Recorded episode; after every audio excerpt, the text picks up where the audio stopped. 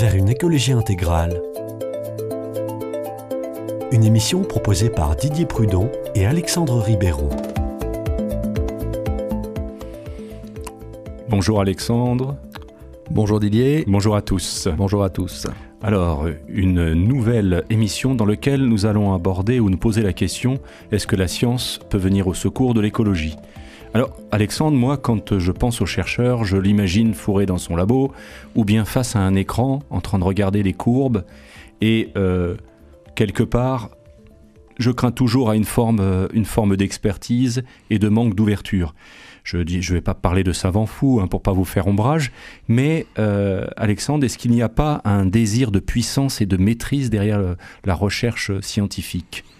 Ah, je vois que vous posez la question l'éternelle question de, la démesure, de la fameuse hubris des, des, Grecs. Alors, ce que je vais vous, vous proposer, c'est une euh, réflexion très personnelle et donc subjective sur la science. Il ne s'agit pas de faire un, traité sur, sur la science. C'est un petit peu mes, mes ressentis.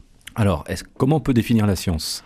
Alors, une définition qui me semble euh, possible à donner, c'est l'ensemble des connaissances acquises par des observations objectives vérifiables et des raisonnements rigoureux. C'est donc, en fin de compte, en d'autres termes, l'acquisition de connaissances fiables sur le monde. On peut également dire que c'est une manière de percevoir, de décrire le monde et donc d'appréhender le réel. Avec vous, je voudrais euh, souligner quatre points. Le premier point, et ça je crois que c'est important, c'est de se rendre compte que aujourd'hui la science se limite très souvent aux aspects quantitatifs du réel. Une manière de mathématiser le réel, le monde. Oui. Le mettre en équation. Le mettre en équation, le mettre en chiffres. Enfin, le chiffre aujourd'hui, le nombre, et il y en a de partout quelles que soient les, sciences. Souvent, les étudiants, quand ils, viennent en écologie, par exemple, et puis euh, il y a beaucoup de, statistiques. Ils disent Ah, mais moi, je suis pas venu pour faire des maths. Ah, ben, vous êtes trompé parce qu'on fait beaucoup de statistiques, de mathématiques, de modélisation en sciences et en écologie tout particulièrement. Mais quand je dis euh, qu'on s'intéresse aux aspects quantitatifs Et je vous ai bien dit, c'est une limite. Il existe d'autres choses. C'est-à-dire, en gros, aujourd'hui, la science, si elle ne peut pas quantifier quelque chose, cette chose n'existe pas. Il y a le poison de l'idéologie, c'est-à-dire la prétention scientifique de certaines théories, on pourrait y passer des heures dessus. Mais, dans votre introduction, vous avez abordé deux points. La fameuse maîtrise, le désir de puissance. Aujourd'hui, je crois que les avancées technoscientifiques, la technoscience, nous conduisent à la démesure. Euh, je vais juste vous lire, et j'invite vraiment les, auditeurs à lire le chapitre 3 de l'Audate aussi. Je vais lire une phrase simplement. L'humanité est entrée dans une ère nouvelle où le pouvoir technologique nous met à la croisée des chemins. Et je crois que c'est quelque chose de très important. Aujourd'hui, nous, nous sommes véritablement devenus, hein, la fameuse phrase de la Genèse, vous serez comme des dieux. Aujourd'hui, on peut manipuler un embryon. D'une manière, j'allais dire, très simple. Parce que la, technique est là. On pourrait aborder le transhumanisme. Transhumanisme, et l'homme augmenté. Voilà. Alors ensuite, euh, L'autre chose que vous disiez dans l'introduction, c'est le problème de l'expertise. Alors c'est vrai qu'on a aujourd'hui une hyper spécialisation des, scientifiques. Oui, et quelque part on peut se poser la question, quand nous on, parle d'écologie intégrale, ben, ça vient quand même en opposition avec l'expertise. Ou alors il faudrait avoir une armée d'experts différents pour être en mesure d'aborder le sujet dans sa complétude. Oui. Alors, il faut quand même noter que beaucoup de grandes découvertes, même récentes, ont été faites par des personnes qui, certes, étaient très compétentes dans leur domaine, mais étaient des personnes qui avaient une vaste ouverture d'esprit. Je crois qu'il faut éviter, autant que faire se peut, la compartimentation de la pensée. Hein. Euh, le scientifique ne doit pas s'intéresser qu'à son petit point sur lequel il est hyper spécialisé. Alors, pour ça, je voudrais juste vous rappeler une phrase de, de Pascal dans ses pensées. Je ne connais pas le tout si je ne connais pas les parties, mais je ne peux connaître les parties si je ne connais pas le tout. Donc là, c'est véritablement, j'allais dire, quelque chose qui devrait guider tout scientifique. Oui. Et ça fait le lien avec tout est lié, bien sûr. oui, les parties comme le tout. Bon, on essaye quand même de travailler un petit peu nos émissions. Donc je voudrais faire un, retour à l'écologie comme science, qui est en fin de compte la science des interactions. Quelque part, comme vous le disiez, c'est la, tout est lié, c'est la science du tout et de ses parties. Et face à cette euh, hyper spécialisation, face aussi à, ces dérives, à cette démesure, je me demande si, l'écologie ne serait-elle pas, elle, au secours de, de la science, justement? Et en donc, euh, on a quelque part renversé la question de départ. Tout à fait. C'est-à-dire qu'en fait, en fait, l'écologie amènerait à se reposer, les problématiques écologiques amèneraient à se reposer les questions de la manière dont on observe le monde et, euh, les propositions euh, tout à fait d'évolution euh, qui, qui peuvent venir de toutes ces études. Exactement, l'écologie dans une science intégrative.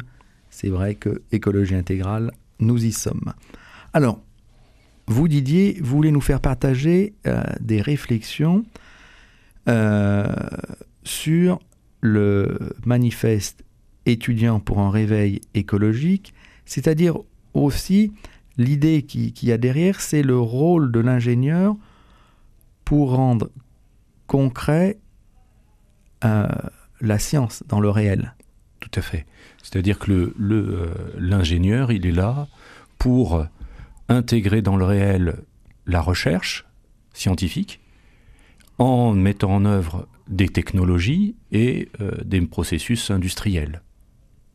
Et euh, j'étais très heureux de me rendre compte que un manifeste avait été euh, rédigé par un certain nombre d'étudiants. Et au départ, les écoles concernées, c'était HEC, AgroParisTech, Centrale, Supélec, Polytechnique et l'ENS d'Ulm. Et euh, petit à petit, il s'est propagé euh, dans beaucoup d'écoles. Oui, puisqu'aujourd'hui, plus de 300 écoles euh, sont partenaires et on a plusieurs dizaines de milliers d'étudiants qui l'ont signé. Tout à fait. Et donc, je vais lire quelques passages de ce manifeste qui, est, qui nous met plein d'espoir. Nous, étudiants, en 2018, faisons le constat suivant. Malgré les multiples appels de la communauté scientifique, malgré les changements irréversibles d'ores et déjà observés à travers le monde, nos sociétés continuent leur trajectoire vers une catastrophe environnementale et humaine. Donc là, on a un état des lieux. Tout à fait. Les choses sont posées. Voilà. Ensuite, je poursuis. Nous, signataires de ce manifeste, sommes pourtant convaincus que ce sombre tableau n'est pas une fatalité. Deux options s'offrent aujourd'hui à nous poursuivre la trajectoire destructrice de nos sociétés, se contenter de l'engagement d'une minorité de personnes et en attendre les conséquences, ou bien prendre notre avenir en main en décidant collectivement d'anticiper et d'inclure dans notre quotidien et dans nos métiers une ambition sociale et environnementale afin de changer le cap et de ne pas finir dans l'impasse. Voilà donc un appel à l'action, à pas se se laisser enfermer par la fatalité. Tout à fait, et avec la dimension sociale et environnementale qui est bien prise en compte, donc une dimension intégrale. Je poursuis la lecture. En tant que citoyen, en tant que consommateur, en tant que travailleur, nous affirmons donc dans ce manifeste notre détermination à changer un système économique en lequel nous ne croyons plus. Nous sommes conscients que cela impliquera un changement de nos modes de vie, car cela est nécessaire. Il est grand temps de prendre les mesures qui s'imposent et de, cesser de vivre au-dessus de nos moyens à crédit de la planète, des autres peuples et des générations futures.